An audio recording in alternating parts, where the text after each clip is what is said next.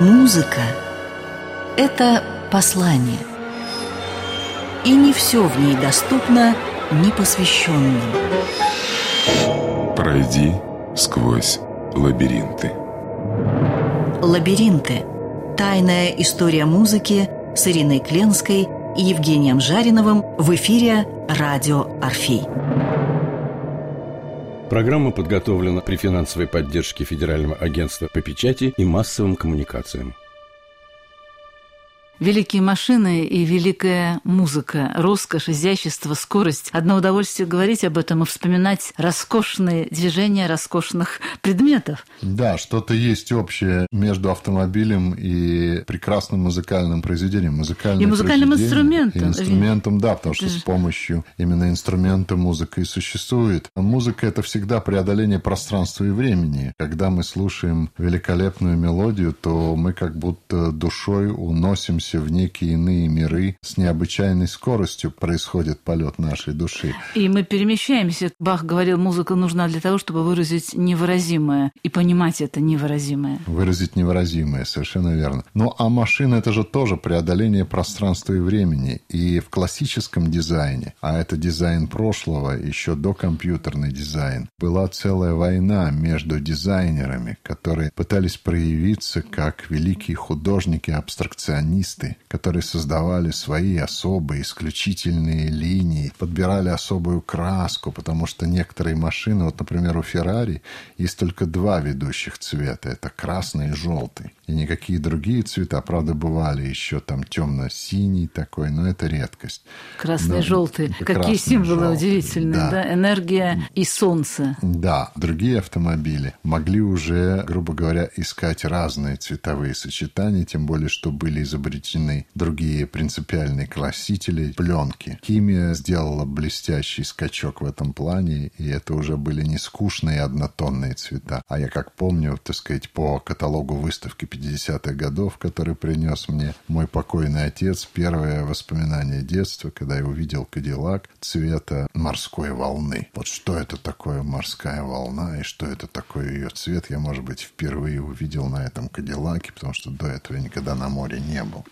Ну да, как музыканты в древности говорили, звук, который напоминает шорох ветра, или как китайские музыканты говорили, звук, который напоминает плеск волны. Все связано. Ну, например, Филини ведь очень любил использовать в своих фильмах машины, и он считал, что машины – это одно из действующих лиц. Очень любил. Я никогда не забуду сцену в его великой картине. Это был телевизионный проект. Вот когда смотришь сейчас, какие телевизионные проекты были на Западе в эпоху Филини, то понимаешь, что телевидение не виновато и не несет ответственности за то, кто на нем работает и какие уродства производит. Если на телевидение приходят великие люди, то и телевидение становится великим. Mm-hmm. И вот он сделал этот телевизионный проект под названием «Рим». Это же ведь был документально-постановочный фильм, посвященный великому городу. И вот там есть одна сцена совершенно потрясающая когда он набирает компанию, какая там музыка, Нина Рота, как она звучит там, как она набирает силу по мере движения кавалькады, в которой сидит сам режиссер, за ним едет вся съемочная группа, и причем съемочная группа располагается на кранах, завешенных пленкой, они как будто парят, и они въезжают в Рим. И звучит, вот эта звучит. тема въезда в Рим, когда они оказываются в том явлении, которое нам в 60 20 годы было незнакомо в пробке автомобильной. Что они там видят? Как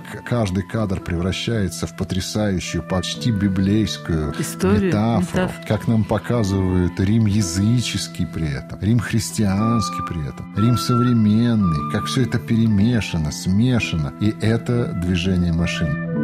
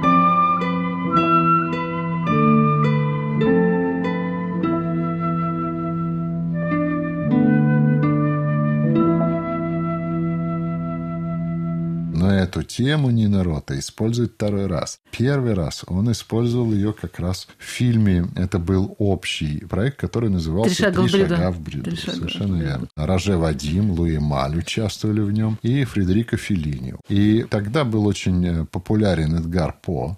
Ну, вообще, я замечу, что чем э, дальше мы уходим в прошлое, даже недавнего прошлого 20 века, тем мы, к сожалению, замечаем, насколько образованней была публика, насколько больше читали, насколько больше черпали из прошлого вдохновения. И вот решили сделать такой коммерческий хит, ни много ни мало, из новелл Эдгара По. Решили, что вот этот американский романтик, Правда, сейчас вот Коппола снял фильм «Между», тоже посвященный Эдгару По, а потом еще есть «Ворон» с Эдгаром По. В общем-то, он надежно вошел в массовую билетристику. Тут нельзя говорить о том, что только в 60-е годы им занимались. Но проект, который сделали эти трое, особенно третий, Филини, он, конечно, ни с чем не сопоставим. Первая и вторая новелла – это Роже Вадим, который снимает в это время свою любовницу и суперзвезду американского и мирового кино Джейн Фонда. Она там играет вместе со своим братом, тоже красавцем невозможным. Он больше напоминает фильм из серии «Плаща и шпаги». Такое, так сказать, стилизованное средневековье. И мы видим, как этот фильм остался в эстетике кино 60-х годов. Вот ради этой новеллы сейчас не будешь смотреть «Три шага в бреду».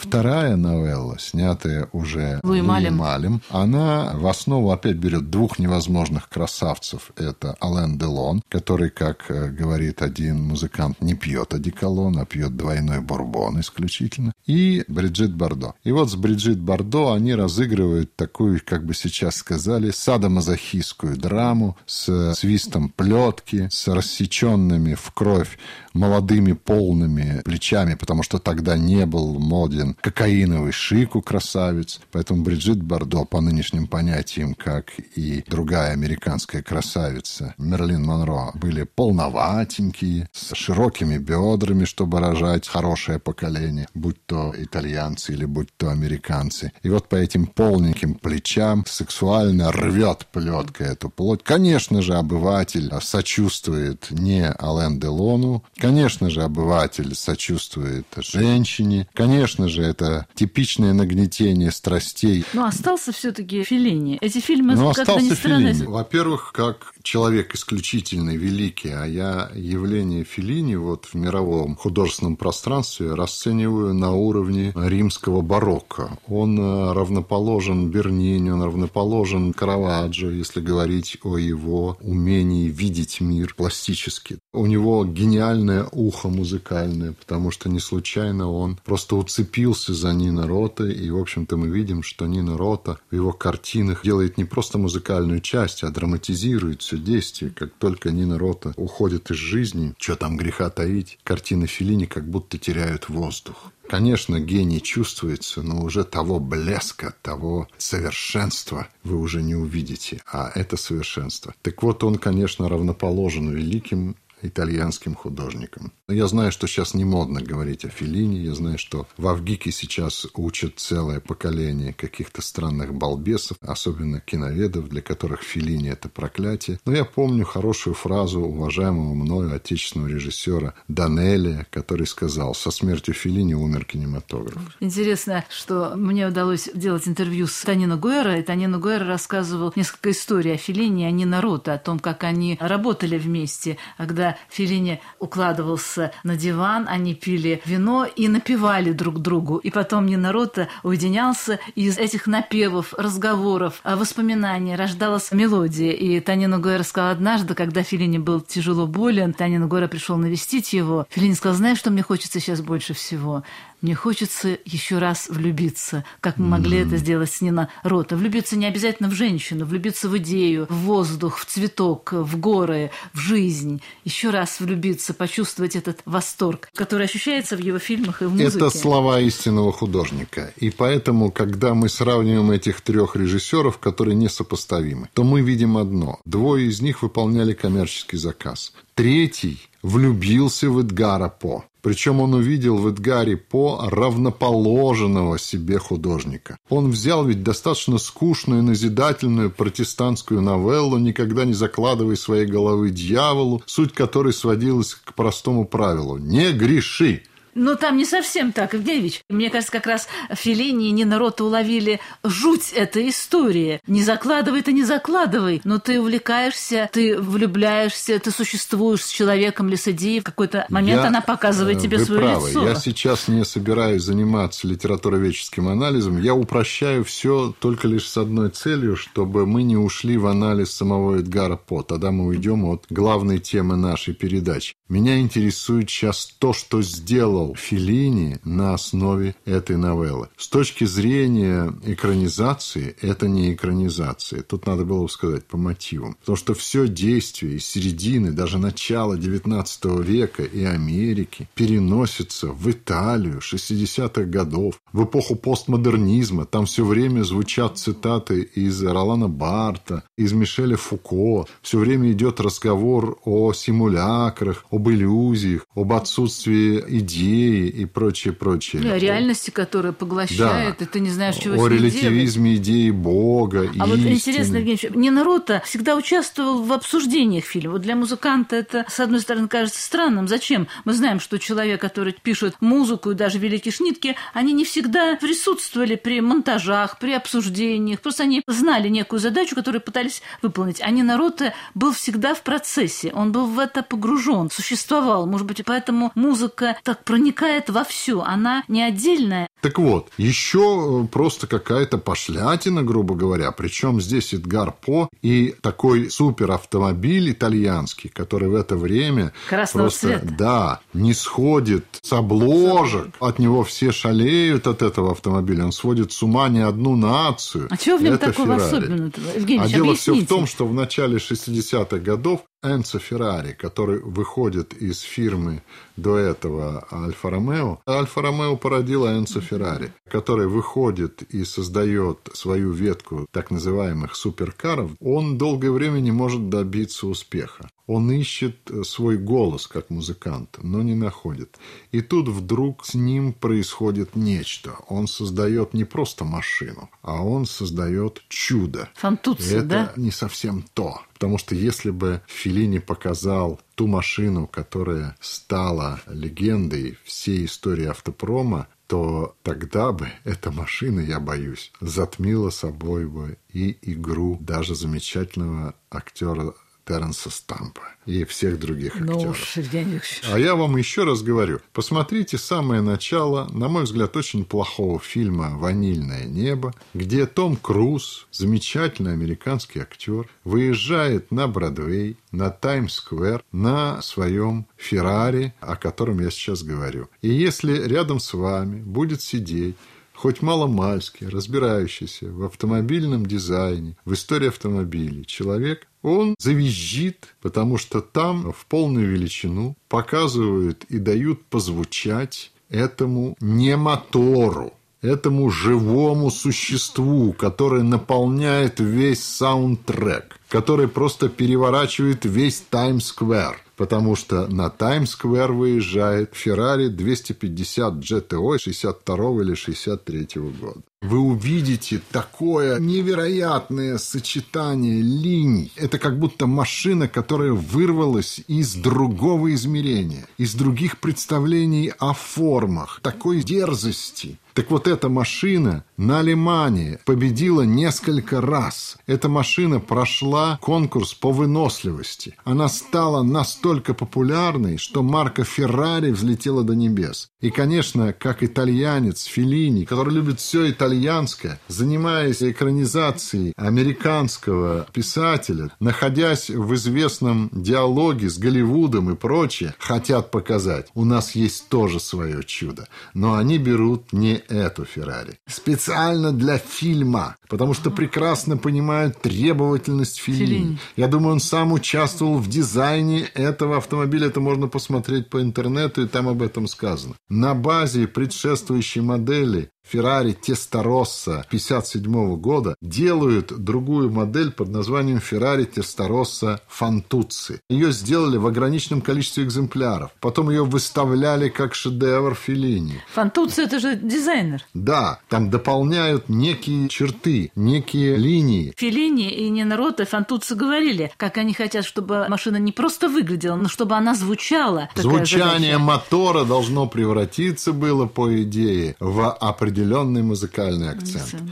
Это кабриолет. Это машина для двоих. Но второе место отсутствует. И это гениальное решение. Потому что там невидимо сидит. Не то девочка, которая играет в мяч и является аватарой дьявола, и которая потом будет точно так же играть не мячом, а головой Терренса Стампа, главного героя. Не то сам дьявол, не то невидимый кто-то, но вот то, что там присутствует кто-то в этой машине, создается абсолютная иллюзия. И нам показывают, как великолепно работает оператор. Когда он убегает из студии, садится в этот автомобиль, как ему какое-то странное существо без лица, тень, передает ключи, как он вставляет эти ключи в зажигание, как тут же машина реагирует на его звук, как фары этого автомобиля вырывают из реальности. Ну, например, стадо баранов – это как будто агнцы божьи с home. Как он сбивает этим автомобилем манекен, как будто готовится к убийству или к самоубийству, кто его знает. Как он выруливает непонятно куда, приезжает на разорванную дорогу, и какие-то странные чудовища вылезают и говорят о том ему, что дороги нет. Как он катит эту бочку, а сам его костюм напоминает человека 19 века, эпохи Эдгара По. Вот что делает Филини. Они показывают, что все, что написано Эдгаром По, современно и звучит сейчас. И как мы видим, как машина теряет один глаз, фара у нее выбивается, как она становится кривой, и как она приобретает сразу зловещий вид, как у нее из-под капота выходит странный дым, странная пыль, и как он уже вступает в диалог с этой Феррари. И он говорит, подожди, моя машина разгоняет ее. Какая, извините меня, маневренность этого автомобиля. Как чувствует она руку водителя. Как она великолепно смотрится на экране. Безумно.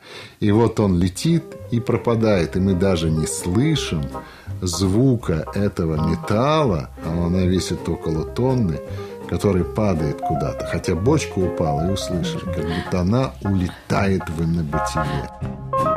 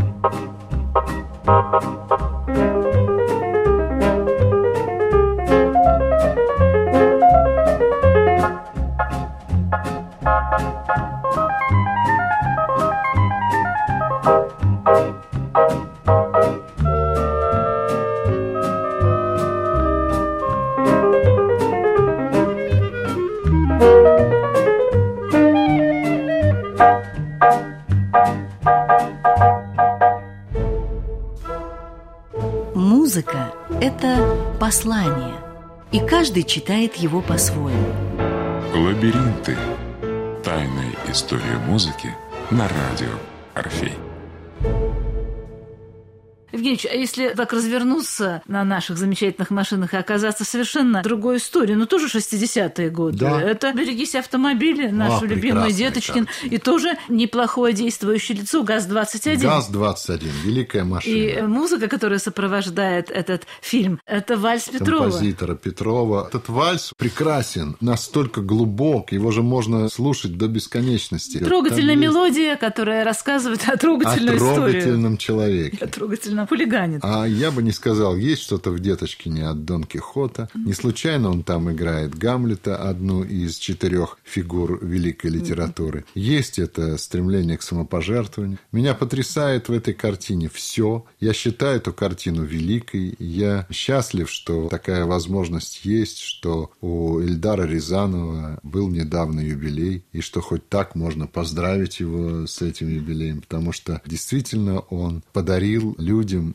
много радости. Евгеньевич, ну вот ГАЗ-21, такая машина становится уже символом и погони, и озорства, и, И соблазна. соблазна. Вот как ни странно, между Феррари Тестороса Фантуци у Феллини и между ГАЗ-21 я бы нашел вот эту, хотя в советском фильме говорить о дьявольском соблазне было неприлично. Ну, как он существует, и у да, Деточкина есть, Это же... как бы мистика, за это бы запретили этот фильм и прочее. Но там, помните, какой закадровый голос еще одного великого актера Юрия Яковлева, Яковлева. когда он говорит, мысль о том, что пять с половиной тысяч попросту брошены на дороге, да еще снабжены колесами, способна отравить любую счастливую жизнь.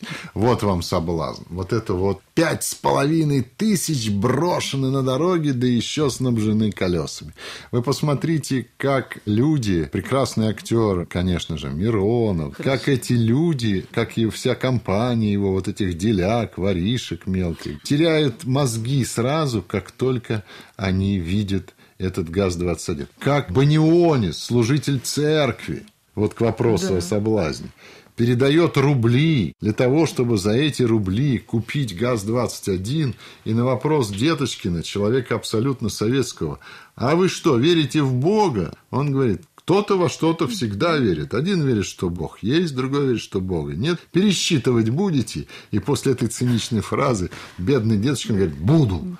Да, и чуть не оставляет свой портфель с деньгами на багажнике этого автомобиля. Евгеньевич, ну вот ГАЗ-21, что это за машина? И Она чем скопирована, потому что не надо забывать, что Волжский автозавод, а именно там производились все «Волги», отсюда и название, они все были, в общем-то, под покровительством американского автопрома. И если посмотреть, порыться в источниках, то мы увидим, что и у ГАЗ-21 много разных американских прототипов. И, в частности, вот некоторые указывают на Ford Focus, который вышел приблизительно в это время. Но что такое знаменитый ЗИС-111, который отвечал за то, чтобы возить товарища Сталина? Ну, вроде бы под зад товарища Сталина надо было сделать свой исключительный автомобиль. Ничего подобного. Это Паккарт 42 года, который просто появился здесь. Его разобрали по винтику.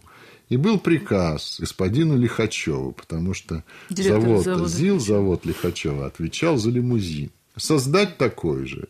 И там на самом деле все было очень жестко. А именно, каждый винт был пронумерован. И если этот винт вылетал или любая другая деталь, то по номеру узнавали, какое время какой рабочий ответственен за этот винт и прочее. И вы понимаете, что грозило этому рабочему. Там габариты белые фары были сделаны из горного хрусталя. Сиденья были наполнены гагажьим пухом. Там каждая деталь представляла из себя шедевр. Это была не машина, это было произведение искусства. Вот такой же автомобиль сделали специально под патриарха Алексия. Только он был темно-зеленого цвета, как цвет христианский. А у него, у товарища Сталина, черный, бронированный, который на самом деле представлял из себя грузовик. Так вот, это Паккарт 42 года. А до этого Сталин, до войны, ездил на ЗИС-101. Вы можете видеть этот ЗИС-101 в музыкальной истории, где Великий Гарин возит эту машину в качестве такси. Так вот, это Бьюик 36 года, который передел точно так же был в ЗИС-101. И поэтому э, наш автопром шел по американскому образцу.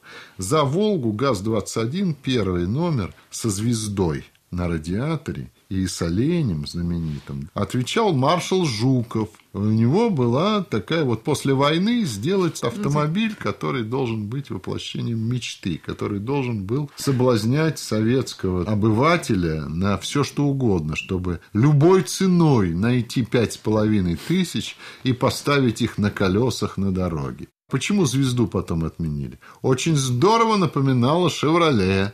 И звезду отменили, и сделали этот А самый... «Шевроле» звезда. Звезда.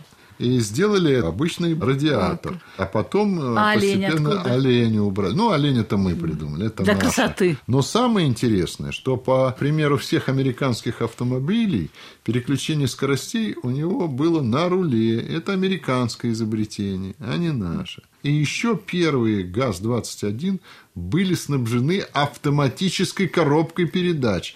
Это то, чем хвастались Кадиллаки, те же Шевроле и другие-другие машины. Наша «Чайка», которая потом выйдет и станет таким суперавтомобилем, хотя никакой она не суперавтомобиль, это тоже американский автопром. Это что-то среднее между «Шевроле Белер» 57 года и еще кое-что. Я могу показать эти модели, и вы увидите, как они похожи друг на друга, как близнецы-братья. И поэтому ГАЗ-21, конечно, несет на себе печать американского автопрома.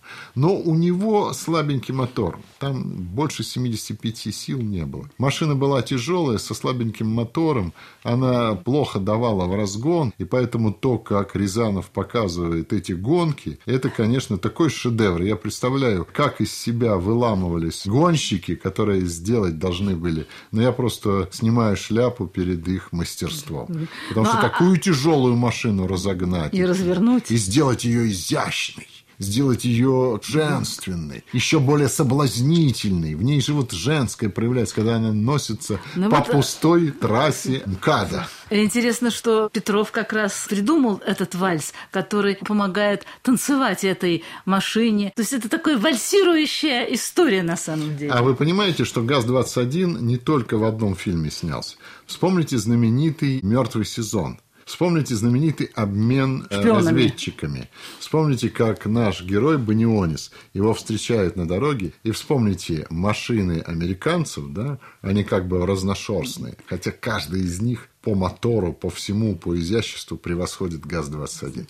И вспомните, как три «Волги» ГАЗ-21 поражают синхроном как будто это летят русские стрижи на сверхзвуковых самолетах. И вот как эти три машины точно в унисон, как по музыке, разворачиваются и уезжают. И у советского зрителя это должно было вызывать такое чувство Восторг. гордости за державу. Ну и композиторы постарались, потому что без музыки ни одна Конечно. машина бы так не развернулась. Конечно. А я думаю, что Рязанов давал указания своим водителям. Конечно. Как чтобы тан- как они- танцевать. Совершенно верно. Как танцевать. Потому что, я думаю, уже какая-то идея саундтрека у него была. И машина не подвела. Все-таки в ней есть изящесть. Евгеньевич, ну музыка делает все человеческим, а может быть даже и наоборот. Она все человеческое превращает в какую-то удивительную, совершенно особенную мелодию.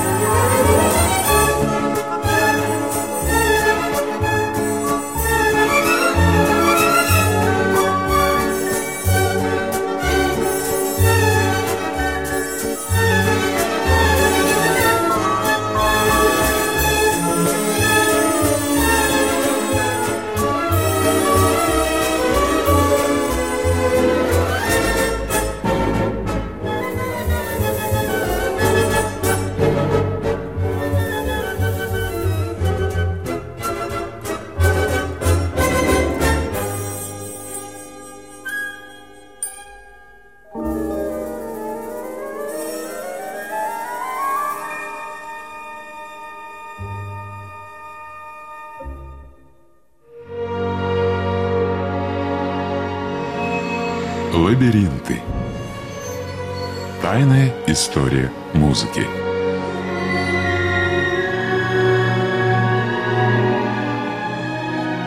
Развитие классической музыки сквозь призму жизни великих композиторов. История произведений и скрытые в них загадки. Лабиринты. Тайная история музыки на радио Орфей. Программа подготовлена при финансовой поддержке Федерального агентства по печати и массовым коммуникациям.